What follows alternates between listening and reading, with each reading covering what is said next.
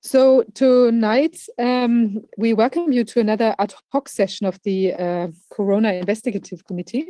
And we are pleased and honored to talk to a country that is, uh, people from a country that's very far away from where we are. And so we're talking to um, Micronesia and the place is Vanuatu. We have two guests and it would be lovely if you could introduce yourselves.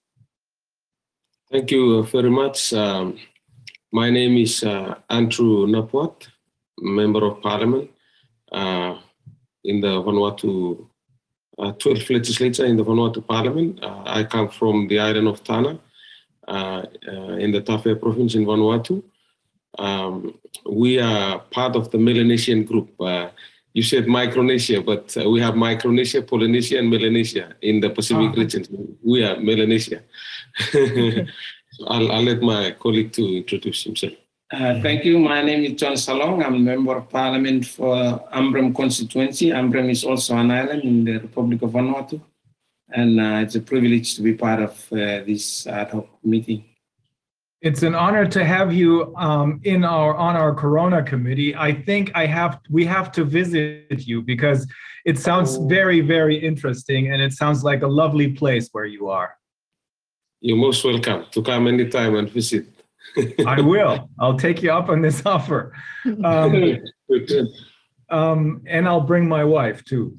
Um, so, what is the situation with respect to Corona in your part of the world? Because many people think, oh, this is only this is only to do with the uh, Western world and maybe parts of uh, India, maybe parts of Latin America, but they don't think that this is a worldwide problem. You you have very similar experience um, as the rest of the world, correct? Yes, um, we. I think we were one of the uh, last countries in the world to um, uh, get a community transmission. Uh, it happened uh, just a month ago, uh, on March Oh. uh, March the fifth. We had a community transmission in the main center here in, in, in Port Vila, which is the capital city of Vanuatu. And we've been uh, trying to um, control the virus by, you know, locking the whole place up for about 42 or uh, 45 days. And, and then restrictions are beginning to be lifted bit by bit, but not the Mhm. whole country. So, for, for example, the place where uh, we're staying now, which is uh, the main island of Efate, uh, restrictions have been lifted, but in other islands which um, have just discovered that there is this Omicron virus in some of those islands, they've gone back to what we call level three. And so it's like total lockdown for the islands. Wow. That's the situation we- we're in now. So it, it, before that, we had uh, cases coming to Vanuatu, but only at the, uh, our borders. So mostly they would uh, go to the quarantine uh, sites, and then after they have been tested negative, they are free to come out to the communities. but uh, that's the first community transmission that happened on the 5th of March uh, this year. Um, the thing is that you know one of the one of the politicians uh, whom we interviewed i think a year ago or so is a former assistant secretary of uh, uh, housing and urban development in the united states. She's also a former investment banker. Her name is catherine austin fitts. And she understands very well what is going on um, she understands that this is not a pandemic, but rather a plandemic, which was created um, through the PCR test, which uh, is the basis for all these so called cases. But if you take a closer look, then of course you realize PCR tests cannot tell you anything about infections. This was manufactured in order to guarantee cases so that they could go forward with their agenda. Catherine Austin Fitts calls the people who are behind this. We don't we we don't see very many of them. We see some of their puppets. Bill Gates, we think, is one of them. But she calls this whole group Mr. Global because many of them are in the backdrop. I think we're dealing, and this is based on the expert testimony we got from psychologists and psychiatrists. I think we're dealing with a group of very rich people who are megalomaniacs and psychopaths.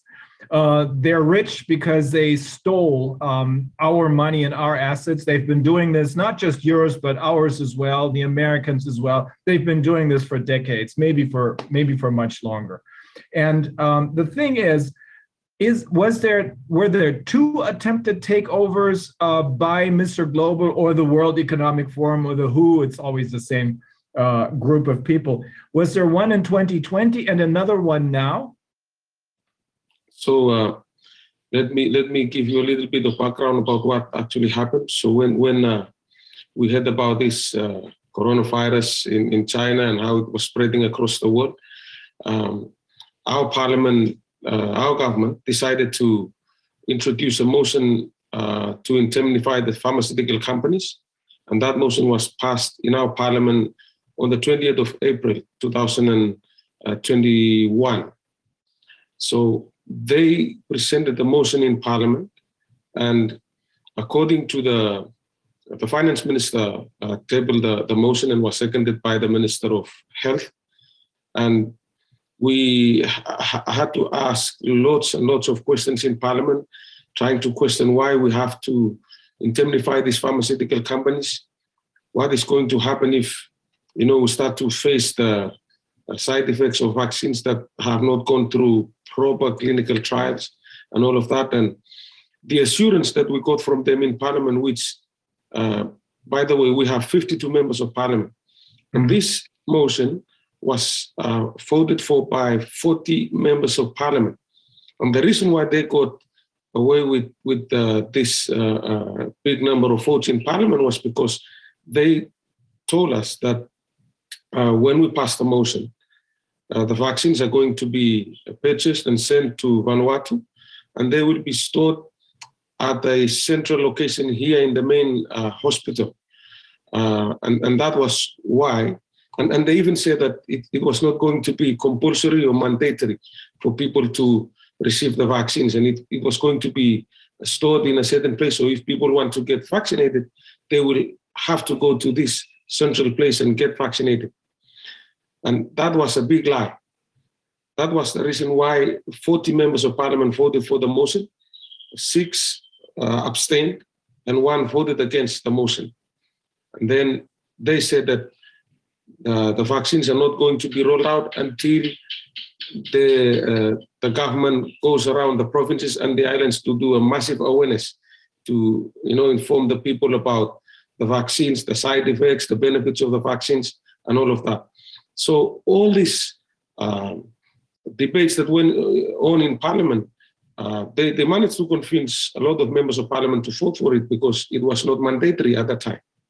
And so after the motion was passed in parliament, the next thing we realized was there was no awareness done in the provinces and the islands.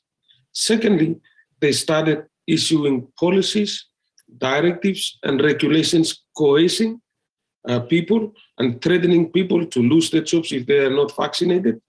And they never went around the places to uh, do the awareness, even though the people in the communities uh, and in the islands asked for uh, more awareness about the vaccines. They never did. And interestingly, some of the islands are so remote, but these vaccines reach these islands and, and went into the remote areas. And, and, and you know, our people living in the remote areas, they have not seen health services for a number of years. They have not seen the health officers uh, volunteers whatsoever to go and you know give them basic drugs and basic health services. But for these vaccines, they had to travel to all the islands and even the remote areas. Some went by boat. Some of them, even the roads are so muddy and, and like so muddy and, and uh, for the trucks that uh, even trucks cannot go to these places yet. They took the vaccines and walked to these places and, and started, you know, vaccinating people. And they were misleading people.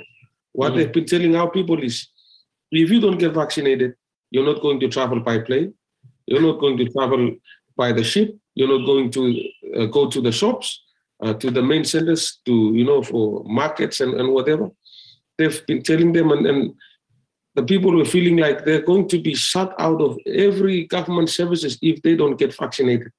And so this is how they managed to get some of our population vaccinated because of the threatening words that they were using, confusing words and misleading words. And they went as far as uh, passing a policy in the Council of Ministers threatening to arrest, detain, and prosecute anybody who was giving any information uh, other than the one that they were giving about the, the coronavirus and, and the vaccines. And so this was like a threat to our sovereignty, a threat to our constitutional rights. Uh, we have we have the right to, you know, in our constitution, freedom of expression. We, we, we could not do it. And, and the people, as, as soon as they saw these kind of orders, they started to have fear amongst uh, the, the leaders and, and even the normal citizens in the communities. They, they, they could not come out and talk. And so it had to take me and my colleague here, MP John Salong, to come out and started talking. And we started reminding the people about their rights in the constitution that, you know, you can ask questions. It's not that you cannot ask questions. You can ask questions, question what the government is doing and try and get information that is helpful to you and your family. And so that's how we started coming out. And by the way, we, we, we got threatened to be arrested or prosecuted because we were talking. And we didn't give up. We, we had to go the hard way and started talking to the people by doing videos. We released, uh, at the moment, we've released uh, nine video, uh, nine, ten videos already. Uh, we're talking to the people, giving them information, and thankfully, we've been using some of the information that uh, your committee has been, you know, uh, presenting, and, and even yourself uh, said. Mm. So thank you very much for all the information that you've been sharing to us. And, and, and that was the situation back in, in 2020. Mm-hmm. Uh, that's how they got many, uh, 21, that's how they got many people vaccinated. This year, because they declared that state of emergency uh, that went on for two years, at the beginning of this year, the Minister of Health signed a health emergency regulation order.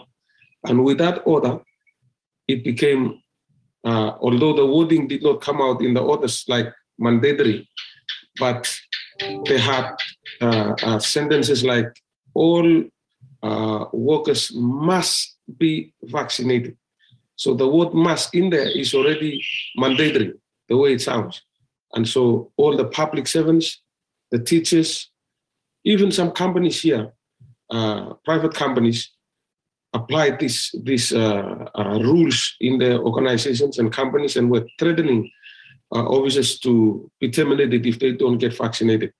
And so that is the order that we've been challenging up to now uh, within within the country that is implemented by government offices and our government and even the private uh, sector and private companies. So this is of particular importance for us and for the general public because for the first time, uh, we can actually see the people, you can see the people who are doing this because in all of the other larger countries, we can only see the puppets. We can we we cannot see who is behind this. But in your case, it sounds as though the World Health Organization and the World Economic Forum and the UN, they're basically all of them one and the same in the meantime. They're all under control of the World Economic Forum. In your case, it looks as though they're ruling directly, they're trying to directly impose um, mandates in your country, or are they using some of your politicians for that? Yes, the thing is, if you, if you um, if you look at it from uh, when when the parliament talked about it, they said it was not going to be mandatory. Mm-hmm. The question is, who wrote that policy for it to be mandatory after parliament? Yes, yes. And you know, in, in Vanuatu, the, the thing is, it's a bit funny because the World Health Organization has an office within the Ministry of Health uh, premises. So we believe that they are, uh, the, the World Health Organization is embedded into the Ministry of Health structure. That is why they dictate everything that is going on. And because Vanuatu is such a small place like a village, we can almost see everything that is happening here. We know the people. Uh, we see what they are doing. Uh, like if, if they talk about a policy and then suddenly it changes, we know it, it's not from our leaders. It must be from this, uh, Yes. from the World Health Organization, and so and so and so that is that is the the the situation here uh, in Vanuatu. They are actually working in, and even on the most of our media, uh, the government's media releases uh, in front of cameras and on the radio, the World Health Organization sits there with them to talk to the people. And, and, and we thought, we're thinking that, you know, the World Health Organization is supposed to be an advisor to us. Yes. This is a sovereign country. They Yes. cannot dictate what is happening in our policies. We either take their advice or leave their advice. Yeah. But the way they're doing it is like the government is saying one thing, but the actions are totally different. And with that, we know that WHO is running the show here. And that is very serious to us because we are a sovereign nation. Yeah. And as elected officials, we represent people in the communities and we are defending our rights and our freedoms that are in our constitution. But the way WHO is doing this, and that is why we came out in one of our articles and we asked WHO, maybe it's time you just pack up and leave our country. Leave Yes. us alone. Can I ask you, the people who represent the WHO in your country, um, who are they? Are these foreigners? Are these Americans? Or like, who, who are these people? Or is this is this you, also people from your country? So um, the main uh, uh, guy, like the doctor who who's spearheading all of this uh, in in the WHO office, is is a is a doctor from France, and another doctor from Korea. They are the two foreigners who are driving this this agenda within the WHO office in Vanuatu. Mhm. And have they been installed there just, uh, you know, during the crisis, or have they been around for a longer time? Um, the French doctor was was around for for a while, but uh, I don't know about the Korean. I think she came in later.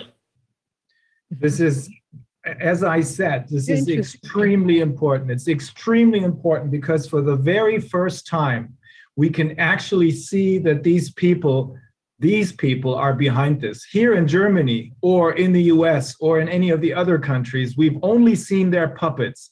But all of a sudden, they are not wearing uh, masks, so to speak, but rather you can see them in plain sight. This is like looking at what's going on through a magnifying glass because here in Germany and in the US, you can't see who's really behind them. Of course, we all know that it's the WHO and it's the World Economic Forum and uh, and all the other uh, um, uh, international global NGOs. They're all run by the same people. That's why we have to get rid of them. We have to uh, disconnect from them and, and set up our own systems. But it's a, for the very first time that someone is telling us, someone who is a member of parliament like you, a real politician, uh, is telling us that it's not your own people who are doing this, but rather they're embedded and they're trying to take over your sovereignty. That's really, really important. I hope this is going to wake up a lot more people because it is important to understand that that is what their ultimate goal is. It has nothing to do with health um, it, it has everything to do with control. They want to take over the world. It's like a dystopian James Bond movie. Lots of crazy people out there, really. Uh, and we have to know this. And we have, and that's why it's so important that you're still in the saddle and that you still speak out, still speak out, because one of the uh, psychologists whom we spoke with, because of course people want to understand why is this happening? Why are people playing along with this instead of telling them to go to hell, which is what we should really do? Do and it has to do with psychology. Much of it has to do with psychology. They're abusing psychology, psychiatry, sociology, and this has been a, uh, a, a long planned agenda. They've probably put a lot of work for many years into this, and now they're through psychological terrorism, they're manipulating people. Their most important tool is fear. Fear. They're using Yes. fear and panic. But if we manage to tell the people that there's no reason to be afraid, because we're many more than them, we're much smarter than them. These people are evil. We're the good guys. If we make people understand this, they can immediately say, I do not consent. I don't need you. You need us, but we don't need you. Go to hell because that is where they belong. Of course, you can state this in different terms as a lawyer. when I'm in a court of law, I speak differently, but I think this is the way it should, it really should be. So, so the other thing uh, is um, they, we've been asking questions and we are representing the people. They, they uh, forwarded their questions to us, uh, to, to us and we wrote official letters to the Ministry of Health and we requested information on behalf of the people. And we know that the WHO, they have the information and they control a lot of the information uh, that is sitting within the Ministry of Health. The simple thing for them to do was to provide that information to us, for us to give the information to our people because we represent the people. They never responded to any of our questions. They were hiding information, like we, we asked for, uh, for information uh, relating to side effects of the vaccines. We know that they have it here. And our people are willing to give us that information. But we know that there must have been an instruction mm. from, the, from the WHO that they must not give out this information to us. We're still asking for this information up until today. And, you know, transparency with what they're doing. We don't know what is going on. They've been, you know, they never gave us information uh, that we were asking about the side effects and all these things. They never gave it to us. And the other thing is, the other thing is, uh, uh, uh the WHO, they uh, have been you know, running this project for two years now, more than two years now. Yeah. We asked a very simple question to them that, you know, in all government projects or all funded projects, there is a monitoring and evaluation framework set up. It's been over two years already. Why can't you give us a report uh, telling us the success uh, of the vaccines? Because we didn't have the virus at that time we wanted to know if the vaccines are actually helping the people because we've been hearing from our communities that people are experiencing the side effects of the vaccines. Uh-oh. And we asked for this information and they never gave this information to us. And so um, we believe that the Ministry of Health here, they don't have answers because they don't understand what they're doing. They are being driven by, by, by some people. That is why they don't have the answer to, to, to give to us. And, and by the way, in Vanuatu, we don't have specialists here. You know, cardiologists, uh, epidemiologists, we don't have them here. And mm-hmm. so whenever we ask questions, they say, oh, just listen to WHO. and I mean, you know, you know why you you know why you don't have these specialists because you don't need them.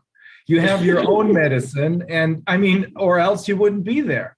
That's yeah. that's another positive side effect of uh, this very, very dangerous crisis that we're dealing with. This is a crisis for all of humanity. But one of the positive side effects is that people are beginning to rethink the positions that they have been told to take. For example, here in the western part of the world, pharmaceutical industry is everything. That is what medicine is about. But no, it's dangerous. The pharmaceutical industry, we have found out, do not care about the health of the people. They only care about profits. It's natural medicine, which is the foundation for real medicine. And that's what we're going to look at much closer now.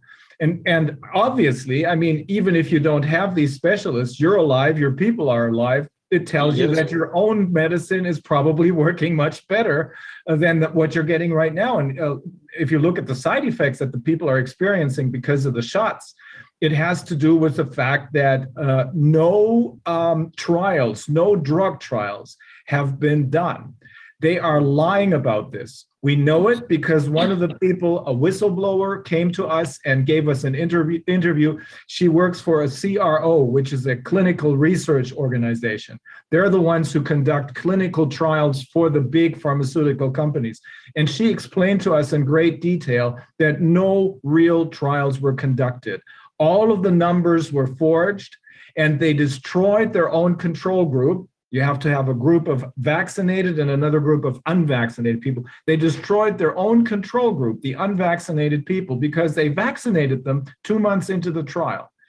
This means you cannot trust these global pharmaceutical corporations. You cannot trust the politicians who are on their payroll, and you cannot trust the mainstream media, which are a, a particular problem in the Western uh, world. I don't know what role do, does the mainstream media um, have they helped uh, the WHO or are they still uh, trying to stay neutral?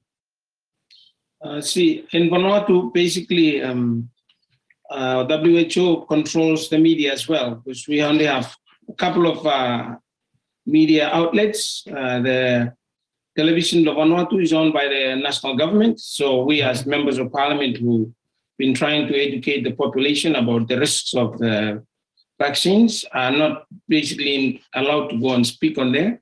Mm-hmm. And uh, if we want to put anything out in the other media, which is private, we have to pay because uh, WHO pays for a lot of advertising into the private media companies here.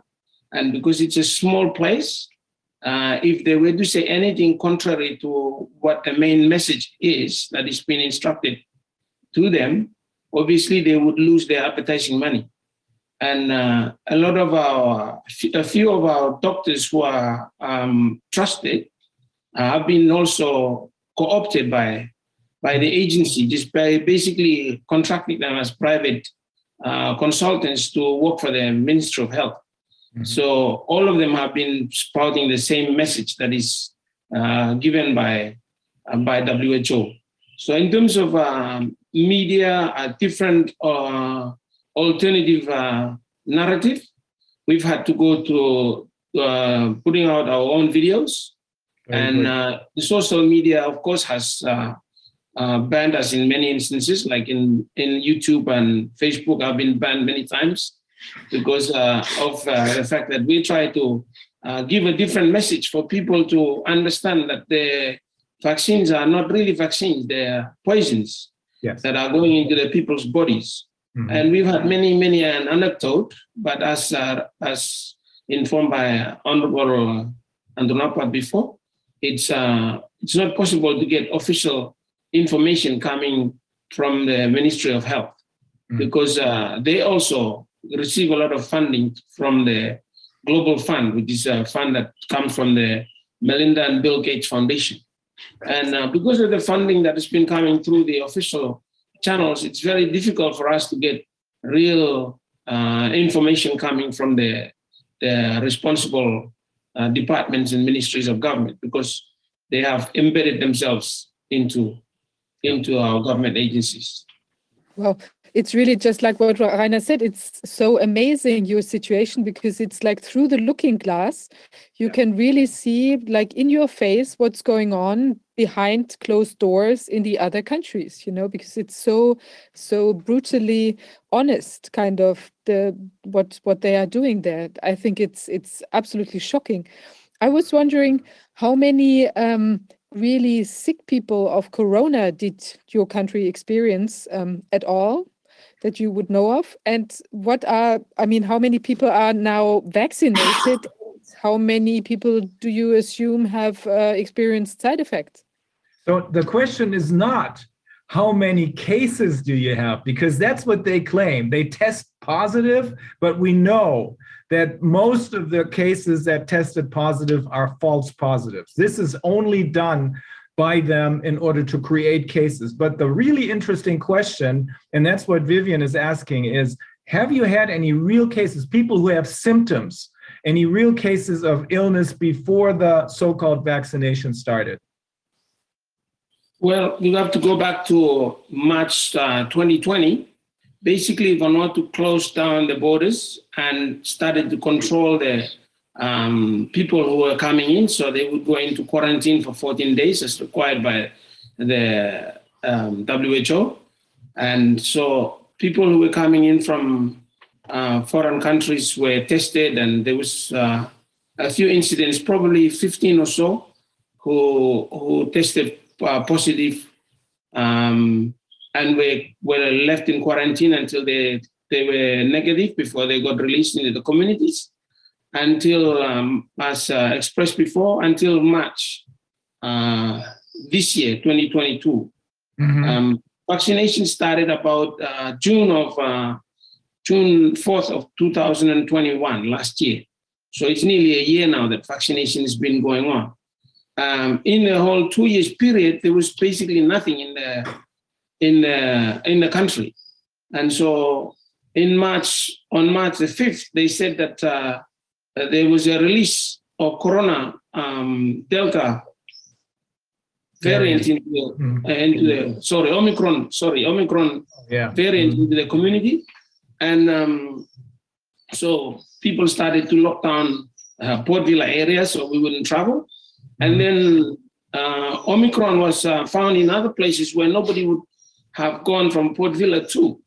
So obviously, uh, it seems like Omicron is just a flu. It's a seasonal flu that when, when the people are controlled and they don't travel from island to island, yet they've tested positive cases in islands where nobody traveled from the center, which was completely quarantined. And it's become clear that uh, we are just uh, talking about not uh, um, infections per se, but uh, uh, cases. And Yes. uh, cases not of uh, anything to do with corona, but cases of basically seasonal flu in Vanuatu. Yeah. And yet we sacrificed our economy for two years. Oh and basically, Vanuatu is based on uh, tourism, and it's like 40% of the economy comes from to- uh, services, which is mostly driven by tourism, and it's Mhm. collapsed in the last two years. And this is because of the dictates of the WHO and the fear that, as mentioned earlier, has been driven into everybody into thinking that everybody's going to die from some uh, some corona, which after so many years, after two years, they're still not able to present us any data to demonstrate that they have uh, um, been managing the situation in a way that we expect. Which is, you want to drive these kinds of policies, you set up the normal monitoring and evaluation framework, and you give us a report on how you've managed it so we can learn lessons. But they're not willing to share any of that information, which makes us believe that uh, the agenda that is being driven uh, from the rest of the world is uh, is being implemented here. If, if I can uh, just uh, add to to that uh, by sharing an experience, some experiences that that uh, you know happened just very recently. So, like uh, the Honorable uh, John Salong said, uh, when we discovered that there was a community transmission, they locked down the island of Efate, and so there was no flights going to other islands. So, one of um, our province is far north of Vanuatu, that's close to Solomon Islands. It's, it's very remote. Somehow they said they found the virus there, the Omicron virus. They, they found the virus in that island, and you know there was no flight to that island. We don't even know how it got there, but they said they found the virus there. And then they went to another island uh, in, in the central uh, part of Vanuatu, in one of the provinces. And because they saw the students, because this, like from this month until August, around August is the flu season in Vanuatu. We all know that. Every year, all the citizens know that this is flu season. And, and there was uh, this very big flu uh, happening in, in one of the schools. And so they had to charter planes and got all the medical equipment and, and, and fly to uh, this island and went to the school and tested the students and said, oh, we found Omicron here in this school. And they never told us how it went to that school and how the students got the Omicron virus. No boat go there, no, no plane. Yet they said they found the Omicron virus there. And so one of the questions that we asked in, in our uh, latest video was, if this is the a flu season, tell us how your rapid antigen test uh, can differentiate between a normal flu and an Omicron virus. That question has good never been answered.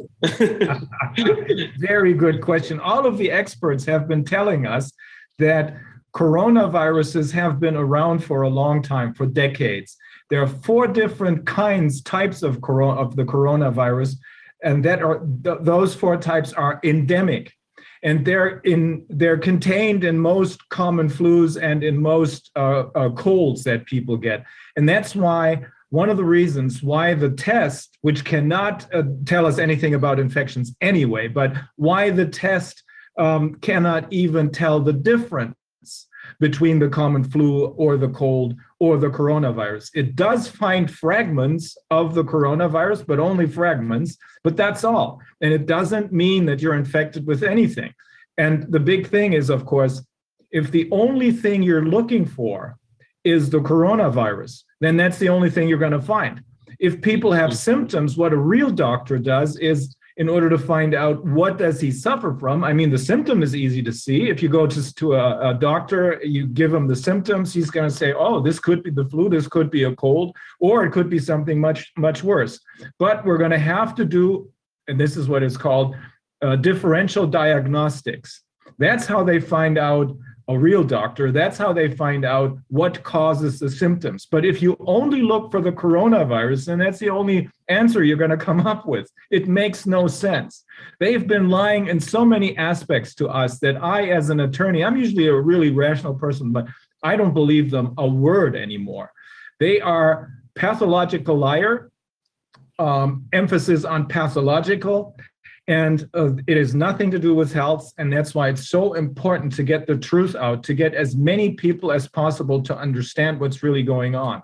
I was going to ask you, are you aligned with any uh, other country uh, so that you can uh, uh, um, uh, fight together with lots of support from other countries? Or do you want do you want us to connect you with some of the other countries? it turns out that countries like yours or India or Africa are much more aware and much more suspicious of these criminal activities than countries like most countries in the Western world. They think they're educated, but they're not. Education means that uh, their instincts and uh, their inspirations have been killed, in effect, and that's why they don't see the dangers. But uh, your country seems to understand because it's from what I hear from you, it's not just you two, but a, a, a large part of the population that doesn't um, that has begun to ask questions, right? Uh, yes, look, uh, we haven't, uh, we're not necessarily aligned with anybody per se. So mm-hmm. it would be really good to connect with other countries uh, that are, have people like us who are trying to Excellent. fight back.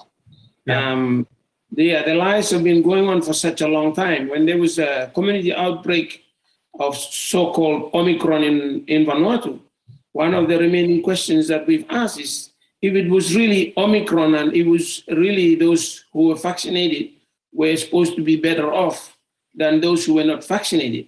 When yeah. there was the outbreak, those who were not uh, vaccinated were healing up a lot quicker uh, from the seasonal flu than those who were vaccinated. Yes. And uh, they were coming back to the same um, non-medicine uh, uses that we have. We have we have been using against flu, like ginger mm-hmm. and lemon, which everybody knows about in the country. So even the official uh, medication, there was none for those who, who were vaccinated. They were coming back to uh, the normal uh, stuff we used to, we usually take in terms of uh, trying to fight back against flu. So it's mm-hmm. quite clear that uh, the lies have been perpetuated so much, and it continues to be perpetuated. And uh, we need to continue to fight. So it would be really good to connect with other people who are uh, having successes on the ground, especially in identifying who the culprits are and how to get them to stop being uh, controlling our countries. We will connect you with some of the politicians, very active politicians, for, for example, from the United States, from India, other countries as well, some of the doctors, and uh, some of the lawyers. Uh, do you have any lawyers who are looking into this? we, we, we have a, we've engaged a, a lawyer who's, who's helping us to uh, basically start uh, you know writing letters to some of the em, em, employee employers like the Public Service Commission. Uh, and basically what we've done uh, for the last couple of weeks is we've issued uh, cease and desist letters to mm-hmm. them uh, to these employers and reminding them about um, about our constitutional rights which are being infringed by these uh, orders and regulations, uh, which are unconstitutional. And uh, yesterday, uh, the Daily Post, which is the main newspaper here, published uh, an article. Uh, we've served a, a, notice, legal notice to the government, informing them that uh, we're going to sue them for what they're doing. But you know, we really need help in terms of getting a, a, good lawyer to help us fight our case in, in, in Vanuatu. We will make sure you get it. Um, we are actually, we just got out of another Zoom conference with a group of international lawyers. Um, and we're planning to file a case for damages, a complaint in the United States. Uh, there are some parts in the United States where the judiciary still functions well. Another place where the judiciary still functions very well is India. They're actually going after Bill Gates for mass murder there. Um, so that'll make a big impression on him, I think. Um, and um, uh, we believe that if we manage to file a complaint in the United States, we can take advantage of the much more advanced legal system as compared with the German legal system. The German legal system is uh, compared with the American legal system, it's the Stone Ages. Uh, but they have class actions which means that if you have a large number of people who suffer damage because of uh, a defective product, for example, in this case, it's the PCR test because it's not supposed to be used for diagnostic purposes. All of everything is based on the PCR test, the lockdowns, which destroyed many businesses, social distancing, and of course the vaccinations, which are not vaccinations. So if we get this filed as a class action, and um, then, then there's only one person, only one plaintiff, um, a what they call a representative plaintiff, um, who suffered typical damages, and he will then sue on behalf of everyone else who joins that group. And if we manage to get this thing on the road so that it's going to be an international class action, that will mean that everyone from everywhere who suffered damages and most people did suffer damages. Um, many people lost their businesses. Many people were um, suffered um, health damages. Some some died. Uh, so if we manage to do that, then we're going to get we're going to get hundreds of millions of plaintiffs. The number in itself of so many people will speak very loudly and clearly to the other side. They will know that something is going on. And because we have these people, we have people like you, we have uh, people like Deepali Ojha, who's, a, who's an attorney from India. Um, and they all of them represent a large part of the population. So if only we can alert the population to the fact that they can fight back it doesn't even cost anything to join a class of people who are uh, who are um, fighting this, uh, who are uh, filing a complaint. If we manage to alert a large number of people to this possibility, then I think they will be they will be in panic for the first time in this. Uh, look, in Vanuatu, we would be very, very interested in um, hearing about the class action when it starts. Uh, obviously, there's uh, private businesses in Vanuatu who've uh, also been talking to us about the fact that they've lost business over the last two years. Yeah. And many persons who suffered from the vaccines. We have a lot of anecdotes. Obviously, it's not official data, but persons who contacted us saying that they've suffered from the vaccines themselves. And uh, we would be very much interested in uh, where it's possible to, to be party to the case when it comes on board. In the meantime, we're really happy that uh, uh, you're going to be able to assist us in getting some legal support so we can uh, move this case in terms of uh, uh, prosecuting our own government for breaching our own constitution and, and not standing up for the rights of the people as they should and yeah. listening to uh, people who are not supposed to be making policy decisions in the country. They're supposed to be just providing advice for us to yes. make decisions for our people in our country. So we are interested in moving this case forward, and we really are happy that uh, there is possibility for some uh, legal uh, assistance from from the lawyers that you have access to. It would really help us a lot. Yeah, we also, you know, we also have can provide you with um, experts because we already have like um, expertises by the experts like Professor Ulrike Kämmerer, for instance, you know, who has done a lot of work on the PCR test and shown that it's uh, good for nothing. And so we can really provide you with all these information also about the dangers of the vaccine. There's a lot of um, information. I don't know if you also um, have to do with like the mask uh, terror that we experience. And that's also really dangerous. And we've also have um, proof of that, you know, that it um, gets, uh, you know, gets the um, this um, that you have less oxygen and all these things that are really bad for your health. So I think uh, we can really provide you with that, and also with with um, legal briefs that maybe you can then adapt to the legal situation in your country. I, I, mean, we're basically fighting with the same stuff all over the world because we also have these, you know, basic rights, these constitutional rights, and uh, you know, the dignity of the human being, all that. And but it's really just like they trample on it with their feet. That's the same in your country and in our country as well, and everywhere around the world. So it's a really um, absolute uh, bizarre constellation that's unheard of. But I think it's really good that we join forces globally. And therefore, I think it's also really important that you've now have joined the the crowd of uh, you know of people who want to fight back. That's very important. No, thank you. That would be really, really useful to also have the expert witnesses for us to be able to get the case going. As said, we have already given notice to the government that we will be suing the government.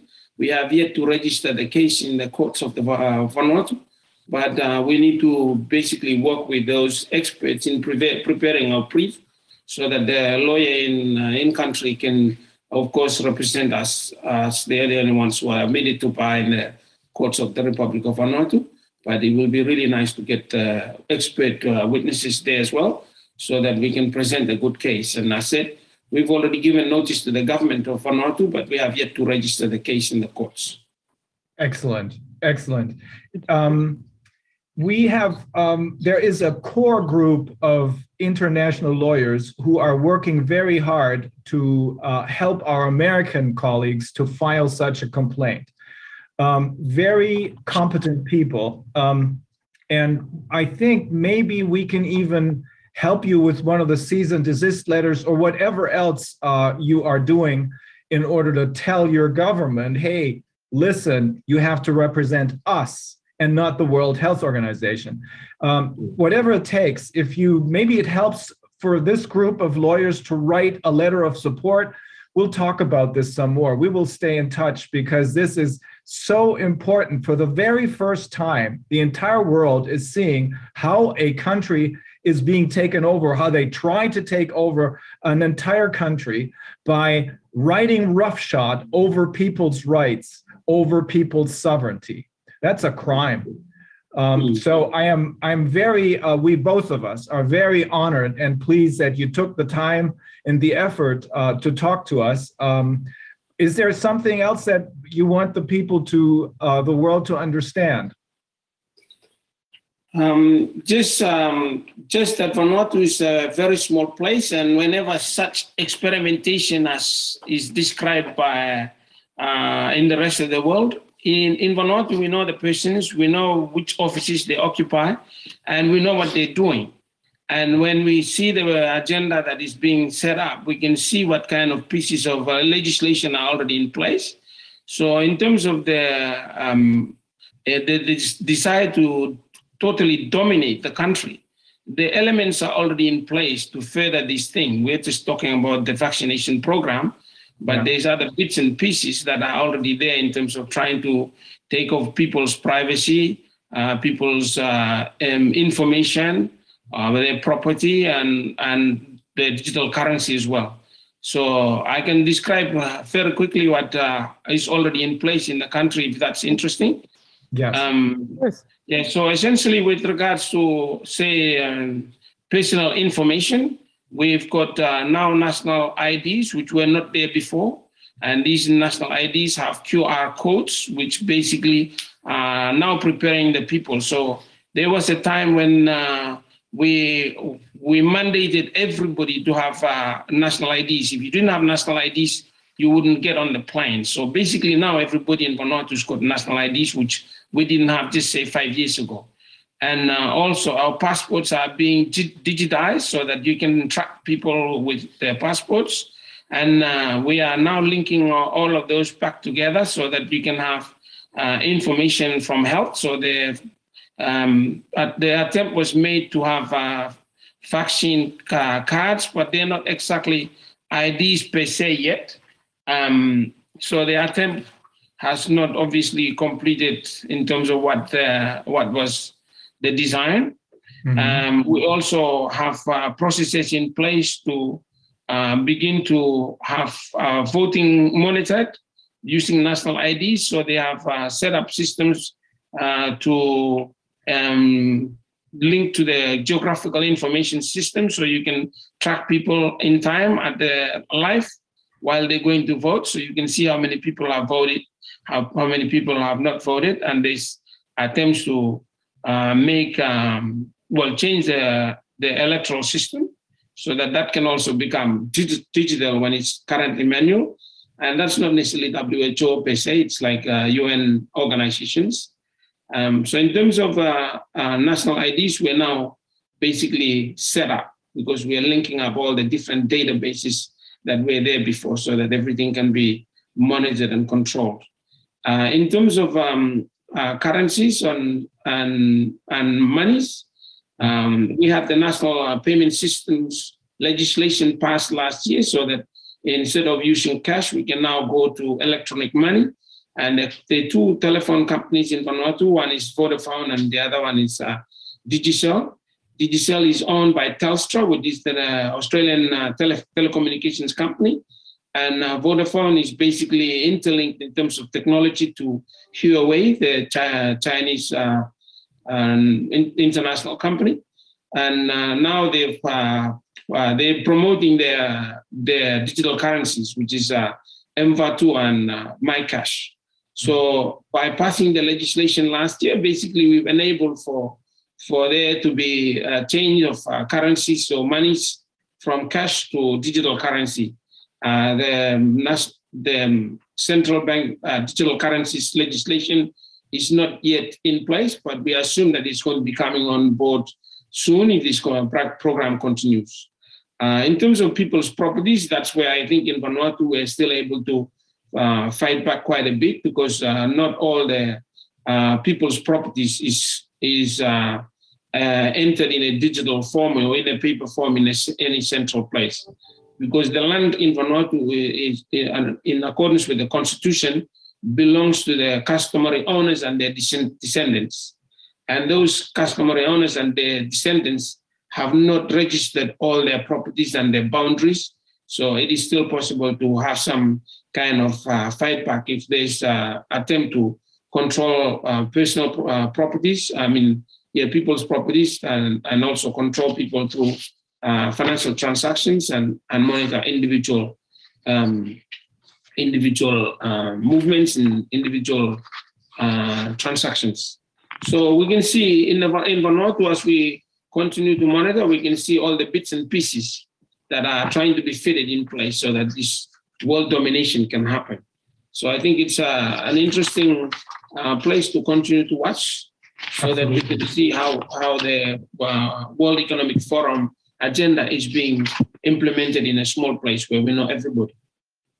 Well, I, think- I mean, here we have this, you know, like they are trying to grab our property away from us because they um, you know they have in place a, a sort of a taxation system like uh, that we are supposed then to pay for the damages for the um, for the vaccination victims you know like it's kind of they, they set up a, like a fund and so they're going to be paying out money and at the same time they they put some sort of mortgage or like that's the idea to at some point uh, put some sort of mortgage on the houses like just after the war you know?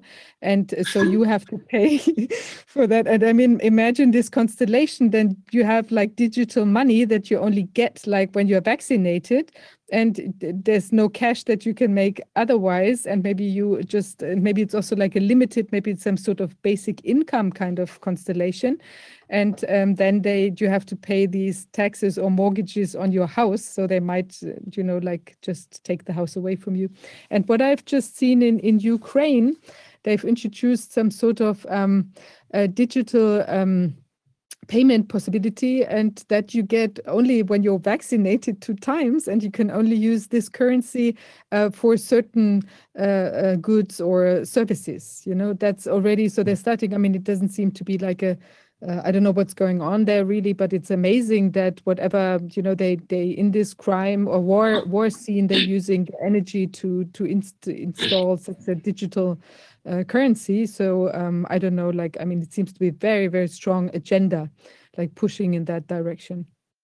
Yes, and uh, it appears that they have already gone further in your country because it's so small than in most of the other countries because this is this is all supposed to happen in our countries as well uh, the drive to to, to, a one world digital currency to digitalizing everything we have to fight this we definitely have to fight uh, this and the thing is there is going to be a vote. Nobody knows about this because this is happening behind our backs while we're all watching Corona. Oh, how dangerous. Uh, they're doing this behind our backs. The World Health Organization, which is the same thing as the World Economic Forum, the UN, it's all the same people who are behind this. They um, have introduced a, a measure uh, which they're going to vote, the WHO member states, which they're going to vote on. And this measure says that basically all of our national constitutions do not count anymore, but it's only the constitution that the World Health Organization invented, plus the international health regulations. I didn't even know what that is. It's another invention by the World Health Organization. These laws will uh, override all of our national laws. This has nothing to do with democracy. You are democratically elected politicians because your people voted for you. No one voted for the WHO. No one voted for these laws. No, no uh, democratically elected person voted for these laws in this constitution. So this is what's going to happen. The big ex- advantage that your country has is that it's so small, because as you said, everyone knows everyone. So you can tell them you can run, but you cannot hide. Or maybe in your case, you can swim, but you cannot hide. so ultimately, if you decide, and I think you will, uh, to disengage, to disconnect from them, because you don't need them. They need you, but you don't need them. We don't need them either. But most people here in, in Germany are still um, somehow hypnotized by uh, by their power, and their power only derives from money, and their money has been stolen from us. But in your country, I think people are much more capable, and it's going to be much easier to tell them to leave, leave you alone, and to disconnect from their digitalization, et cetera, et cetera. Both the passport, who, who needs a digitalized passport? Who needs needs digitalized currency? and revert back to uh, your national sovereignty, to have your own legal system, to have your own healthcare system, your own system of education, and your own way of uh, economics. I think it's going to be much easier in a place like yours. That's why it's so important that we stay in touch and show the rest of the world how it can be done. I'm really, I'm, I'm very honored to be able to talk to you. This is extremely important. Yeah, we, we think we, we, we think we have a, a lot of uh, uh, stories to tell about what is going on. Like we we seeing a lot of these things happening firsthand. We're seeing it uh, right before our eyes, and uh, we know the people who are going around with this uh, agenda. And uh, the thing is, the quicker we we, we fight is the, the better. You know, to stop them from you know advancing their agenda even even more. And so uh, we've been talking to a lot of our people. The thing that, uh, as you know, Vanuatu, we, have 83 islands. It's it's an archipelago of 83 islands. Mm-hmm. Our population is is is uh, relatively small, 314,000 people, and uh, uh, in the remote areas, uh, it's very difficult uh, for people to have access to important government services, and health is, is one of them. And so, what these people are, are, have been using is, is money that, you know, when they come to our place, and because they know our challenges, that we need uh, money to develop our health system, our education system, our infrastructure. And so they come with the money. And when they give this money to our politicians, you know, already when they show the dollars to our politicians, the negotiation is already being shifted to their advantage, you know, to take over the programs and everything. And so that's that's basically what, what has been happening in our case. Because, you know, as a developing country, we want to develop. And so when they show us money, they show the politicians the money. Uh, the politicians will say, oh, yeah, we think it's a good program. It's not a good program. It's just because of the money. But it's um, How how it's can very. you, how can you, oh, sorry, you go ahead. No, I was I was just going to say quickly that it's very good that we are partnering because many a times uh, we need to have the analysis to be able to uh, fit the bits and pieces together to be able to advocate.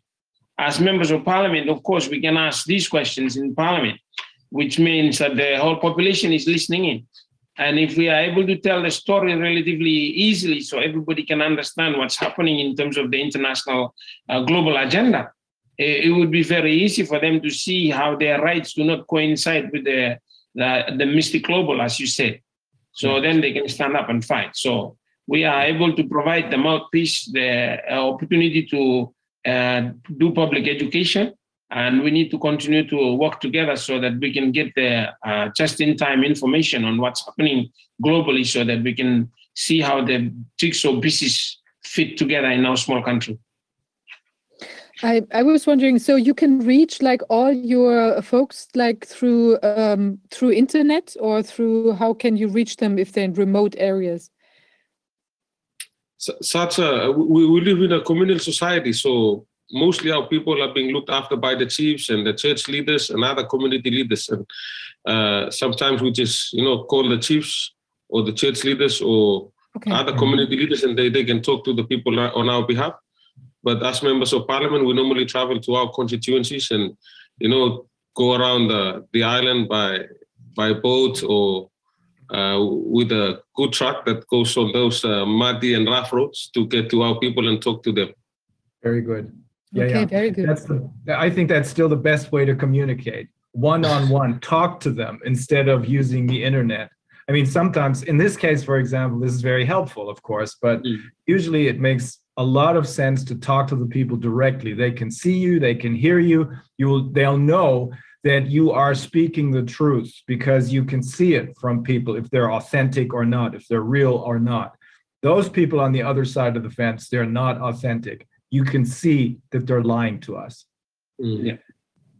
I was Well- wondering also uh, one last question. Are you aware of like what the pathology conference has found out? You know, because we have there like uh, uh, several pathologists like in in Germany, um, like working really hard on like seeing what kind of damages the uh, vaccines cause in people, and we also have um, investigation like of the vaccines themselves. So there's been analyzed in laboratories. We got hold of uh, of vials and you know like took a deeper dive into like um, finding out what's what's really going on there. And there's a lot of information um, that we can also provide you with. And it turns out that like for instance the the vaccines are um, uh, you know damaging these uh, um, what you call this in English like the uh, aorta.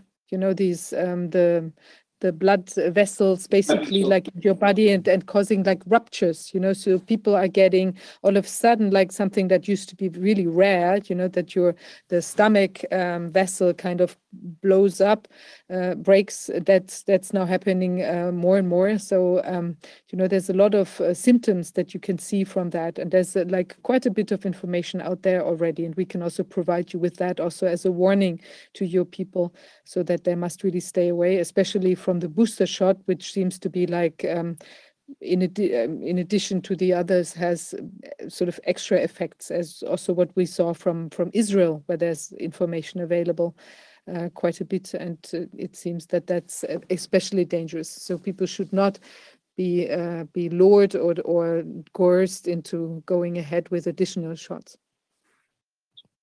Yes, um, we, we like the narrative keeps narrative keeps on changing. They they told us that it was going to be you, you only need two uh, chaps, two shots for full protection, and then they never told us there was another shot coming. Uh, after one year, they've come uh, back to us and uh, to tell us that no, you need a booster shot. So now people are beginning to know that there is something else called a booster shot. Uh, it's, it's the third uh, chap actually, and so. Uh, we've been telling them these people are lying you know it's going to go up to number four like israel has already gone up to number four so uh, but with with uh, the information that you're sharing with us i think it's uh, going to be uh, very helpful to us if you could share that information to us so we can you know give to our people.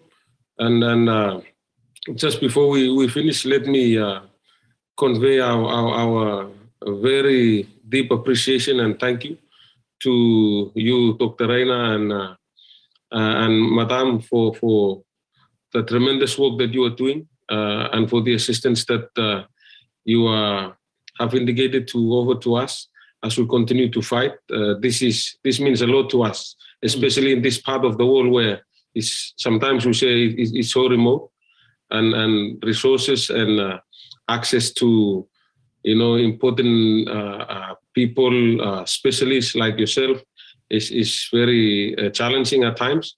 But you know, with with this opportunity that we have with you, on my behalf and, and my colleague MP John Salong and our people, we would like to you know thank you very much for for the work that you're doing, and we know that uh, we have a fight uh, uh, before us, and we, we are standing together with you to continue in this fight, and, and surely we will win this fight. We know we will win the fight. We will win this fight, and win this we're just as honored. Um, Honorable Andrew Napuat and John Salong, John and Andrew, it's a real pleasure to talk to you. It's really good to be connected with people like you. Thank you. Thank you. Thank you very much. We will be in touch. We'll talk again. Okay. Thank, Thank you you very very much. much. Have a Thanks great so day. Thank you. See you soon. Bye-bye. Yeah. Bye.